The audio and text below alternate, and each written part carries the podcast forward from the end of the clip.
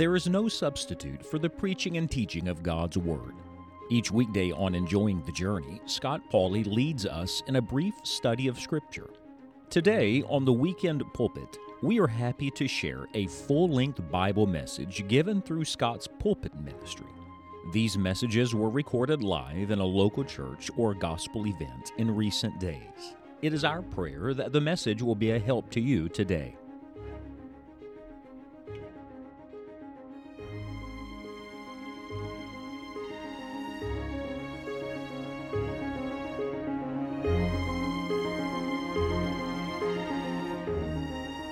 Would you open the Word of God with me, please, in the New Testament to the book of Acts?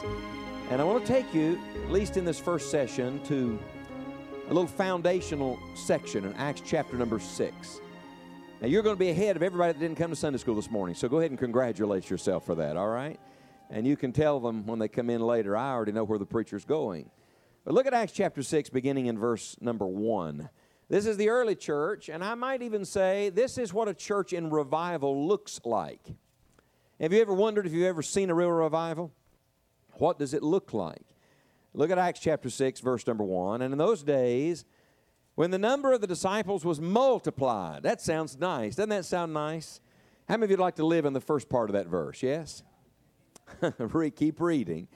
There arose a murmuring of the Grecians against the Hebrews because their widows were neglected in the daily ministration. Can I just remind you that everything God ordains, Satan opposes? And everywhere God is working, Satan is fighting. Some people have this idea, if revival comes, then it's just going to be this warm, fuzzy feeling all the time. We all just hold hands and sing Kumbaya, my Lord, and it's wonderful. Well, it is wonderful when revival comes, but it is also spiritual warfare when revival comes. Keep reading, verse 2. Then the 12 called the multitude of the disciples unto them and said, It is not reason that we should leave the word of God and serve tables. Wherefore, brethren, look ye out among you 7 men of honest report, full of the Holy Ghost and wisdom, whom we may appoint over this business. But we will give ourselves continually to prayer and to the ministry of the word. And the saying pleased the whole multitude, and they chose Stephen, a man full of faith and of the Holy Ghost, and Philip, and Prochorus, and Nicanor, and Timon, and Parmenas, and Nicholas, a proselyte of Antioch, whom they set before the apostles. And when they had prayed, they laid their hands on them. And the word of God increased, and the number of the disciples multiplied in Jerusalem greatly. And a great company of the priests were obedient to the faith. May I just say to you, I think the great victory in this section is not verse 1, it's verse 7. Now, we love to talk about all that happened, you know, and the people multiplying and the growth of the first century church. But may I just say to you, I've seen a lot of churches where God was blessing and disciples were being multiplied and the gospel's being preached and good things were happening. And then when the attack came, suddenly they got detoured and they never made it to verse number 7. I think the great victory of the first century church was not that they were multiplying, it was that they continued to multiply even after the devil tried to stop what God was doing. I want you to do something. Now, let me just tell you, time out just a second. Let me tell you where I'm going this week. Would you take your pen and would you circle in verse number 5 the name of Philip? How many of you see the name Philip? Do you see the name Philip? Did you know he's the only man in Scripture called the evangelist? And I'm going to talk to you about him this week. We're going to study the life and ministry of Philip the evangelist all through the book of Acts. I can't wait to walk through this passage with you.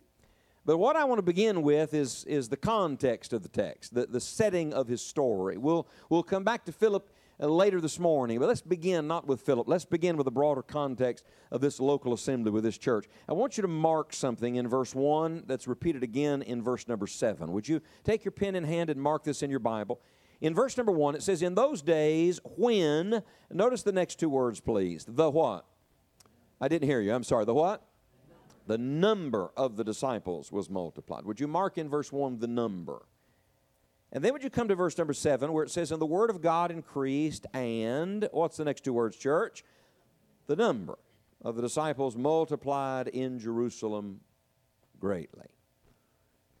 Do you believe in this church that every word of Scripture is given by inspiration of God? So that means God doesn't use any words frivolously. Everything is there on purpose. There's no fluff. There's nothing used there as a filler. Is that right? Is that what you believe? So why does the Holy Spirit tell us about the numbers? That's fascinating to me. May I say to you right up front that the work of God cannot be measured merely by numbers. It's not just about the numbers. People have this crazy notion that when God really moves, man, you're going to have a crowd. You're going to have a crowd. Well, you may have a crowd, and when the Lord shows up, there's a beautiful attraction to that that draws people to Himself. But I'll remind you of a couple things. On one hand, Jesus said where two or three are gathered together in His name, He's in the midst of them. And on the other hand, I would also remind you that the devil knows how to get a crowd. So it can't just be about the numbers. And yet, at the same time, God emphasizes the number. If I ask you this morning, tell me how big the church in Philippi was. Somebody stand and tell me, how many did they run in Sunday school at Thessalonica? I'm curious. Or what did they run for Bible study in Ephesus? Somebody says, well, we don't know how to answer that question. We can't tell you. I'll tell you why you can't tell us, because God doesn't tell us. And you know why God doesn't tell us? Because that is not the emphasis of the New Testament. It's fascinating. Once you get past the opening chapters of the book of Acts, you don't see a lot of numbers reported for the local New Testament church. And I'm going to tell you why. Because the measurement of Christ's church is not the size of the church. It is the spirit of that church. Now, I'm in some churches that are very large. I'm in some churches that are very small. And somebody says, well, how are they different? I don't think about that. I don't think about it at all. I'm going to tell you why. Because the Lord's work is the Lord's work, no matter how many people are involved in that work. And yet, I would remind you that every number is a soul. And if every number is a soul, then the heart of the believers in a local assembly ought to be, dear Lord, we want to reach and teach as many people as we possibly can. We want to go after them. We want to get the gospel to them. We want to bring them into the assembly of the local church. Why? Because the Lord is at work in the lives of people in this way. But what do we learn about the numbers? I've been meditating on this little section of Scripture, and I think there's some divine arithmetic here. I was reminded recently God's ways are higher than our ways, and His thoughts are higher than our thoughts. So don't you know God's math is much higher math than our math? How many mathematicians are here? Raise your hand, please, big and high. You people that like numbers. Come on, raise your hand. God bless both of you. My lands. I was going to say we don't like you people, but you're in the minority of this group, so we're just going to have to say, God bless you. We're glad you're gifted in such a way. Math was never my strong suit. The numbers were never my thing. But if you want to talk about higher math, let me tell you about higher math. It's God's math. Would you write a few things down just to lay a little foundation for our study this week? Number one, I want you to see, first of all, the principle of multiplication. He begins with multiplication. May I say to you that God's work is always a multiplying work. Now, Jesus takes just a handful of disciples, and eventually He multiplies it until every creature under heaven heard the gospel. Isn't that glorious? I don't know when this church started, but this church started, I'd say, somewhere with a handful of individuals, and look what it's multiplied to this day. Now, Jesus took a little boy's lunch and blessed it and broke it and started distributing it, and what did it do? It fed thousands, and there were basketfuls left over. Isn't that just like Jesus? He's always in the multiplying business. And I would remind you that it is a miracle that God can take nothing and multiply it and make it something. That's miraculous. In Genesis 1, when God spoke the creative work of Almighty God, what did He start with? Would you like the answer? Absolutely nothing. And out of nothing, He made everything. When David prayed in Psalm 51, create in me a clean heart, O God, and renew a right spirit within me. Do you know that the word that he used for create is the same word that was used in Genesis 1 for create that means to create out of nothing? I love this. David said to God, God, I brought you a whole lot of nothing, but if you'd take this and make something wonderful out of it, I'd give you praise and glory. May I say again, our God is never the God of less and less. He is the God of more and more. The devil gives you his best up front, and it's all downhill from there. The pleasure of sin lasts, but only for a season, and then it diminishes. Oh, but the path of the just is a shining light that shineth more and more into the perfect day.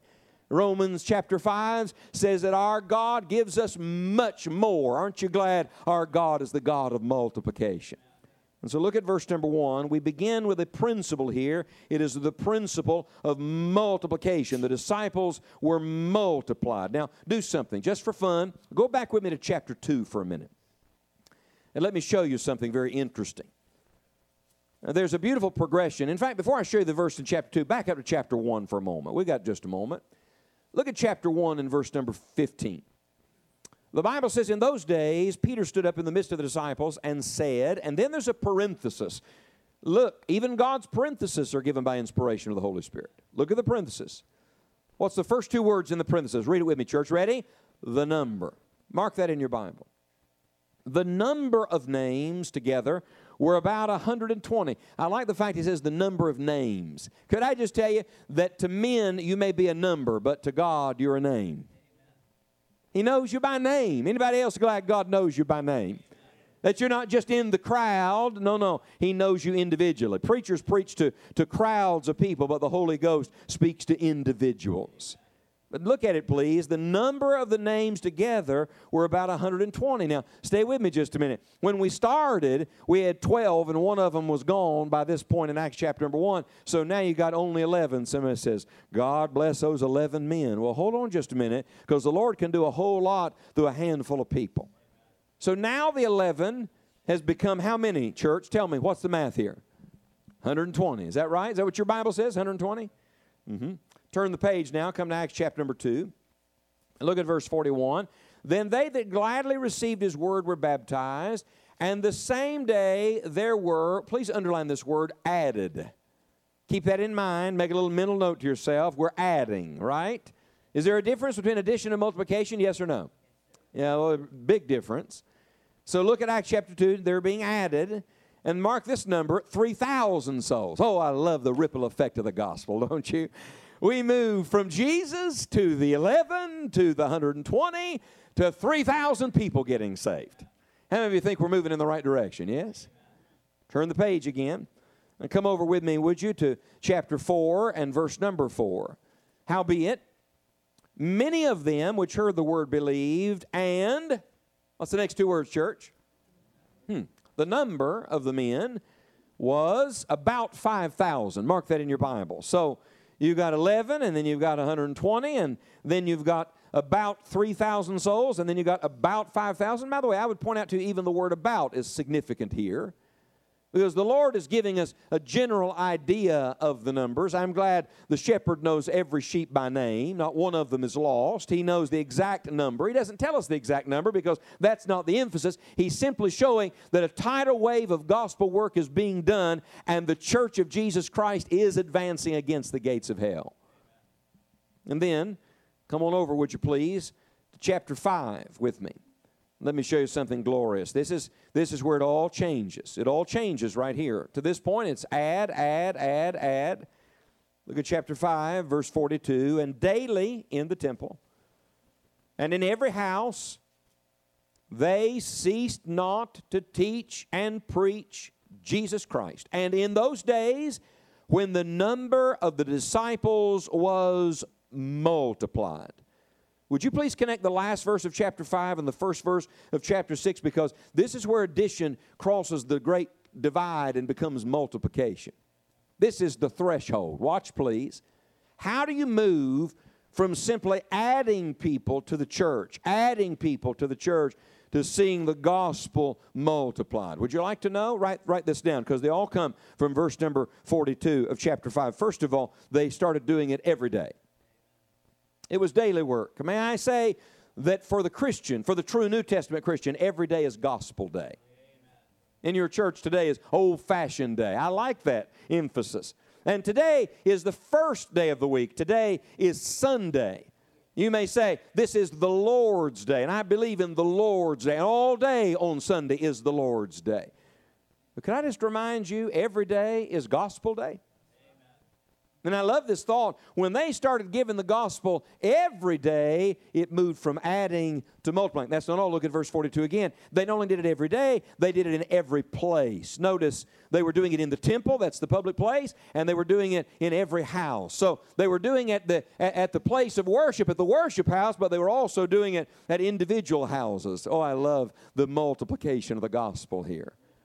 Acts chapter 17, verse 17, the Bible says of Paul that he disputed with him in the market daily. You know, we get this idea of Paul standing up behind a pulpit somewhere and preaching. That's not the way the gospel goes forth.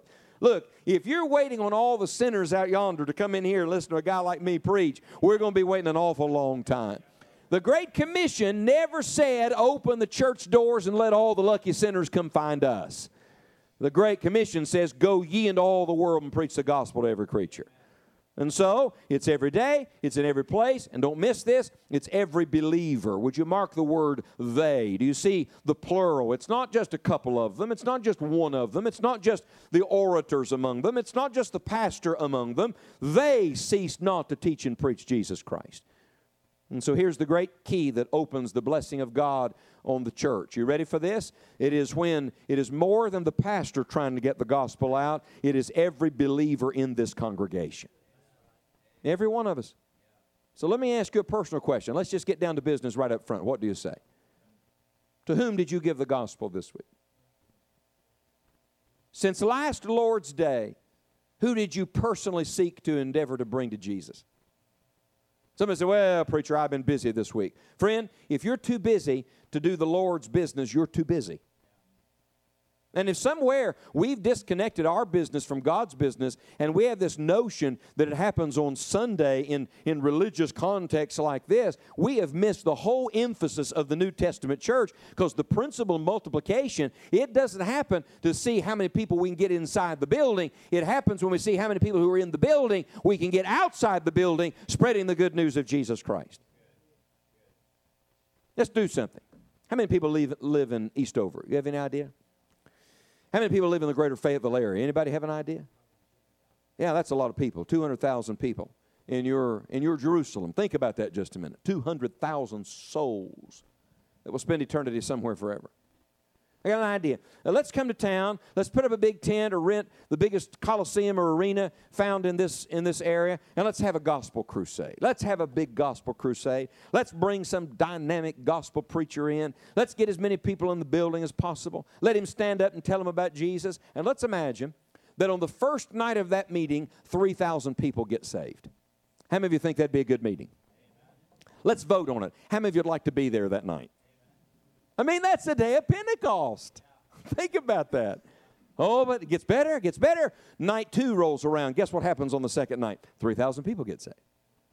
And the third night, 3,000 people get saved. And the fourth night, 3,000 people get saved. And the fifth night, 3,000 people get saved. It wouldn't take long. It wouldn't take long till the national news media would show up and say, something's going on in Fayetteville, North Carolina. And I can hear it now. I can see the headlines now. They're ushering in the kingdom in Fayetteville. Can't you hear it? Somebody said, oh, that'd be amazing, preacher. We're praying for that kind of meeting. Mm-hmm. Did you know at the current world population, if nobody was born and nobody died and we had that meeting, it would take 5,000 years to evangelize our planet? 5,000. Is there anybody here that thinks we have 5,000 years left before Jesus comes back?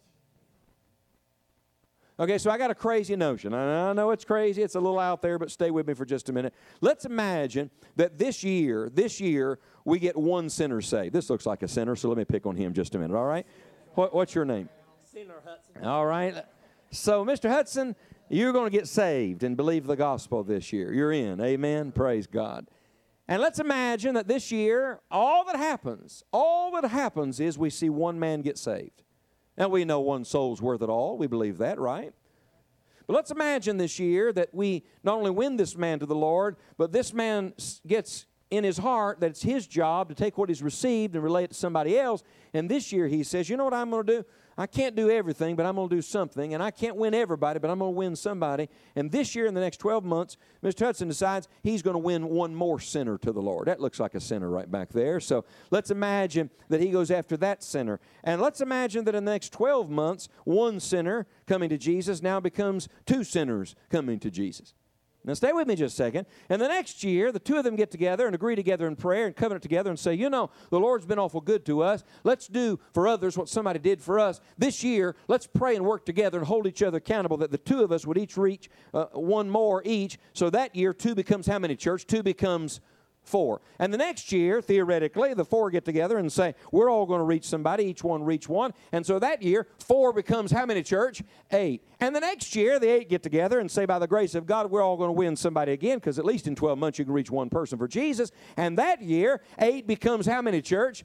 16. And the next year, 16 becomes 32. And the next year, 32 becomes, and I'm going to stop. Some of you are reaching for your calculator, all right? So somebody's going to say, well, you know, they have a nice program down at that church. That's a nice idea. Did you know at the current world population, if nobody was born and nobody died and we did it that way, you could evangelize this planet in 35 years? Somebody says, that's not true, preacher. Run the math. Would you like to know the difference in the two programs? Look, please. The first one is this, and the second one is this. The first one is addition. How many people can we add to the seating sections? How many people can we add in the building? How many people can we add to the public meeting? How many people can we add for the preacher to talk to? And then the second, it's a totally different approach. It is not addition, it is multiplication. It is the multiplication not simply of Christians or of church members, but of active witnesses for Jesus Christ. And this is how the New Testament church multiplied. Somebody said, that's an amazing idea. Yeah, well, I didn't come up with it. Jesus did. It's the Lord's way. It is the principle of multiplication. There's a second thing I want you to write down, and it is this. It is the problem of division. How many of you know division is different than multiplication? If God is always multiplying, would you like to take a guess at what Satan's always doing? He's always dividing. Look at verse number 1. You might even want to mark these two words in your Bible. Mark the word multiplied. Boy, that's a positive word. Isn't that a positive word? And then right next to it, would you mark the word murmuring? Forward movement always produces friction. Can you imagine? Somebody said, they're seeing thousands of people saved. Surely nobody could find fault with that. Have you ever been around a bunch of people? Some of the highest, holiest moments I've ever seen in church, carnal people say, excuse me, the dumbest things. Find something to criticize, something to fuss about, something they don't like. Be careful. Your mouth tells on your heart, you know. Peter, your speech betrays you. And then if you're not careful, out of the abundance of your heart, your mouth speaketh. And there's a group of Grecians here. And by the way, the widows should have been cared for, and the widows were going to be cared for. But there was a bunch of Grecians here that got a little ticked off about things, and they didn't like what was going on, and so they started a church fight. Now, I'm sure this church has never had any disagreements in all of its years of existence. Never. I never ask. When I come to a church, I never ask a pastor on purpose. I don't want to know. I don't want to know. You know why I don't want to know? Because I want to preach with liberty what the Holy Spirit tells me to preach. But let me testify. I grew up in a pastor's home. And I grew up in a church. And I've watched people say things they ought not say. And I've watched people leave churches over little piddly things that amount to a hill of beans. And usually on their way out the back door, they say something like this. Well, we just weren't getting fed. Usually that's not the problem. Usually the problem is they never learned to feed anybody else. They actually thought church was for them to consume instead of for them to minister and to give. We got it all mixed up. And our American Christianity is a world away from Acts Christianity, you know. And you know one of the things the devil loves to use? He loves to use division, suspicion, and strife among the people of God. Somebody said that a church quarrel is the devil's picnic. I like that. So when people start strife, contention, fussing, fighting, feuding, grumbling, groaning, mumbling, murmuring, the devil says, I like that. And do you know why? Because it grieves the Holy Spirit. May I tell you what grieves the Holy Ghost most? Study your New Testament. You know, we preachers, we get pretty carried away preaching about everybody else's sins. Now, I'm telling you, now we can lay out the sodomites and the abortion crowd and all the rest of them. Everybody says, amen, preacher, amen. Give it to him, amen, preacher. Read your New Testament carefully. Do you know what grieves the Holy Ghost? Strife and contention among the people of God. See, we can spot their fleshly sins and miss our spirit sins. And I want to say to you that as surely as there is the principle of multiplication in this church, there is the problem of division, and it must be addressed by spiritual people. Look, it is inevitable that problems are going to come, but spiritual people do not jump into that fray. Spiritual people look to the Lord for answers and say, God helping us, we're not going to be detoured from the task that Almighty God has given us to do. You would never have the church in verse number 7 if in verses 2 through 6, you did not have a group of people in that church saying, we're going to give ourselves to what matters to Jesus, and we're going to work through this and keep moving forward for the glory of God. Let me show you a verse. Everybody hold your place. Just put your hand right here. Don't lose your spot. And go back with me to Luke chapter 17 for just a moment. This is a powerful verse. Jesus said it. He said it to the first church, his own disciples. Look at Luke 17, verse 1. Then said he unto the disciples, it is impossible, but that offenses will come. And all God's people said, amen. We're not all going to get along all the time. We're not always going to agree on everything all the time. It's impossible. Look, church, look, you're sinners, and you're listening to a sinner, and we're surrounded by other sinners, and we're living on a sin-cursed planet. You think it's all going to be roses every day? My grandpa used to say, if you find a perfect church, don't go there. You'll mess it up. And he was right about that. There's no perfect church because there's no perfect people. A better way to say it is the way Jesus said it. It is impossible, but that offenses will come. But, that's a pretty strong word. Woe unto him through whom they come. By the way, is there an exclamation point at the end of that verse in your Bible? Pretty interesting to see what Jesus got worked up about, isn't it? Offenses are going to come, problems are going to come, division is going to come, strife's going to come, contention's going to come, because that's the nature of man and that's the nature of the world we're living in. But dear Lord, please don't let it come through me. And might I just say that sometimes even the most perceived spiritual people can become carnal. I'm talking about Peter, who always had something to say. Jesus looked him in the face and said, get thee behind me, Satan. How'd you like the Lord to call you the devil? But every now and then, even the Lord's choice servants can become mouthpieces for the enemy. Pray right now, dear Lord, don't let that be me. Now go back with me to Acts chapter 6. Let me show you another thing. You've got not only the principle of multiplication and the problem of division, but number 3, notice the purpose of subtraction. Is there ever a need for subtraction? Absolutely. Look at verse number 2. The 12 called the multitude of the disciples unto them and said, it's not reason that we should leave the word of God and serve tables. Nothing wrong with serving tables. Nothing wrong with ministering to widows. Everything right with that. But these men understood that was not the calling of God on their lives. That was not the commission Christ had left them to fulfill. Watch this, please. And so they understood that there were some things they were going to have to lay aside if they were going to fulfill what God Almighty had given them to do.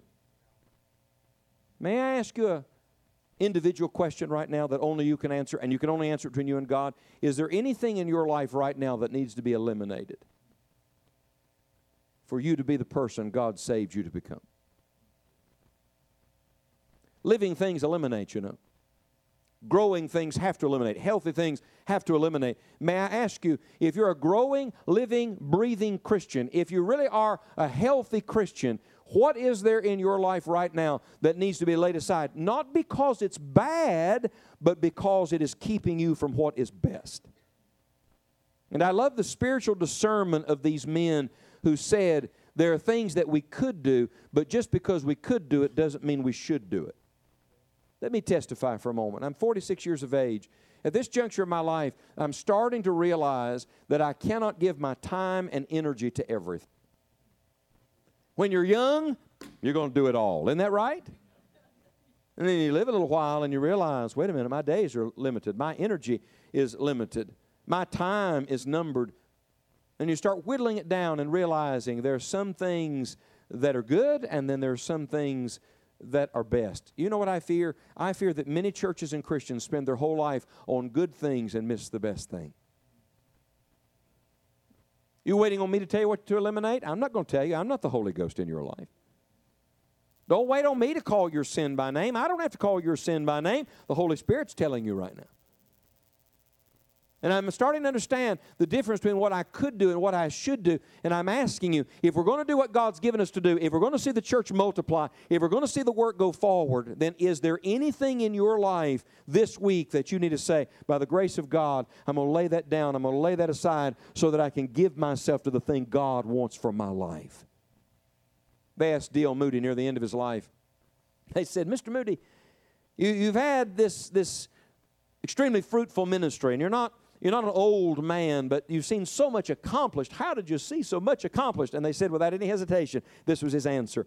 Moody said, I live my life by this principle. This one thing I do, not these many things I dabble in. And you know what? Most people live dabbling in many things and never getting down to what God has for them. And these men understood the Lord has given us a work to do that we are to fulfill. And by the grace of God, we're not going to be distracted and detoured from that. We're going to keep our eyes on the prize and keep moving forward for the glory of God. Look, church, you want to see the numbers grow here? I'm going to tell you how. Let every Christian get thoroughly right with God and lay aside anything, no, everything that hinders the Holy Spirit's work in their life, and give yourself fully to the cause of Jesus Christ. And I tell you, on the authority of the Word of God, you will grow and this church will grow, because this is God's way. One more thing and I'll be done. Would you write it down? There's not only the principle of multiplication and the problem of division and the purpose of subtraction, but number 4, there's the potential of addition. And I love this thought. Would you like to know when the potential was unleashed? Would you like to know when the dam broke in the book of Acts? I'll tell you when they started adding more laborers. Notice what the Bible says in verse 7. It was after they added these workers, added these laborers, added these servants, that the Word of God increased. Let's take a vote. How many of you would like to see the Word of God increase? Yes? Look at verse 7. The number of the disciples multiplied in Jerusalem greatly. How many of you would like to see the number of disciples multiply in Fayetteville greatly? Would you raise your hand? Look, that's not it. Look at the end of verse 7. And a great company of the priests were obedient to the faith. Don't miss this. The greatest miracle of all is when religious people start getting saved. How many of you would like to see a whole bunch of religious people that think they're all right get right with God? How many of you would like to see that? Let me tell you when that happens. When we don't leave it up to one man or a handful of people to do the work of God. Excuse me. When we all get off the bench and get in the game. And you know, part of the problem right now in churches everywhere I go, people have become spectators. And they sit in comfortable seats in beautiful auditoriums, and they watch people on a platform perform. And I tell you, this is not the work of God. God is not looking for spectators. He is looking for participants. And if you want to see the work of the Lord move forward, find your place and do your part. Would everybody look, please, at verse number 5. Now, we're going to study Philip. We're going to study Philip. We're just going to zero in on one man. But look at this list for a minute. By the way, did you know these are all Greek names? That's fascinating to me. You want to see a little wisdom here? Who was fussing in the church? That's right. The Grecians, remember, had found fault because these widows had been neglected. So I love this. You know who the apostles got? They said, y'all have a problem? Good. Y'all help us fix the problem. All Greek names. Look at this list, though. You got Stephen. He's the most prominent. He's listed first. We really know more about him than any other. A man full of faith and of the Holy Ghost. It seems to me he's the leader of this group. These are the first deacons, by the way. And it wasn't a board to make decisions and run the thing. It was a group of servants who came alongside the preacher and said, what can we do to lighten the load and help the thing move forward to the glory of God? And then there's Philip. And then look at this list. There's Prochorus and Nicanor and Timon and Parmenas and Nicholas, a proselyte of Antioch. I wish I had time to tell you what we do know about these men and their names and their cultures and their backgrounds. But this is a group that is from quite a wide array of people and places. It's fascinating to me. Do you know what I see when I look at verse 5? Everybody look at verse 5. I see first the beautiful variety of the laborers. They're not all the same. We're not all the same. Everybody look around you just a minute. Would you look around you? Come on now. Don't look at me. You're not allowed to look at me. Look around you. See those people around you? Wave at somebody you haven't seen yet this morning. Some folks have come in. It's good to see them. Good. That's wonderful. You see all those people around you? How many of you know you're not exactly like them and they're not exactly like you? Anybody else grateful to God for that? Yes. Look, that's a beautiful thing. There's a beautiful variety of believers because that's God's way. Do you understand? That's what the church is. The Lord brings all of these people who are a little different from one another, but He unites them in the person of Jesus Christ. And so when I look at this verse, I don't only see the beautiful variety of believers, I see the powerful unity of the laborers. Do you know what unified them? They were all given to God and to the work of God. Somebody said, "Preacher, how do you get a church to agree?" You don't. You don't. You just don't get two people who think differently to agree on everything. But watch this. I got good news. You ready? You don't have to agree with me, and I don't have to agree with you. But we all have to agree with Jesus. I'm going to tell you where unity comes in a church when people say, it's not my way or your way. Let's just find out what Jesus wants, and whatever the Lord wants, we'll all say amen to that. Look at this verse. There's the beautiful variety of the laborers, there's the powerful unity of the laborers, and then there is the eternal productivity of the laborers.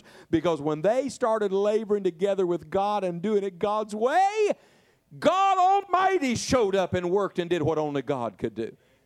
And I want to say to you, what worked in Acts chapter 6 in the first church will work today in this church. Because it's not just about the numbers, you see. No, that's just the fruit that comes. The numbers can never be the goal. God is the goal. It's not just about the numbers. It's about every believer saying to the Lord, "Lord, get everything out of your way that would hinder this work. And here I am. Let me do my part." And when every Christian does so, the numbers will come. And God will multiply His work. I'm glad to report to you that Christ is still building His church. And I don't know about you. I'd like to get in on that. Father, thank You for Your word. Thank You for the Holy Spirit who is our teacher.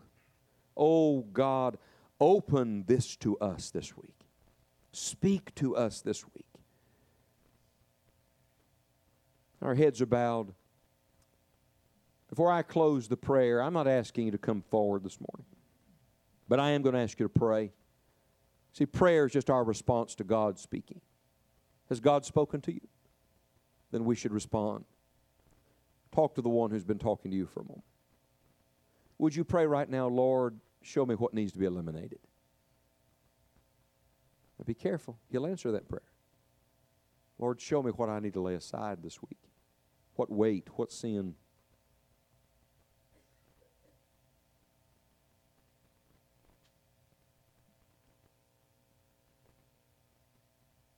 I wonder, would you be willing to go this far today in this opening session and say to the Lord, "Lord, here I am.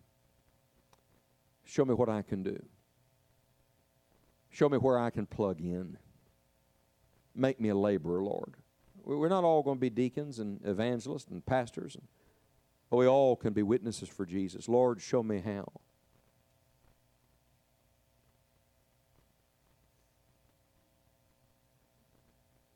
And now while I pray, would you do this? Would you pray for your church? Right now, would you pray for your church? It's a special day for this church. Would you pray for pastor and people? Would you pray for your church? Would you pray today, "Dear Lord, You build Your church here in this place, and let us be a part of that. Dear Lord, You multiply the numbers. Dear Lord, You do the work. Dear Lord, touch our church."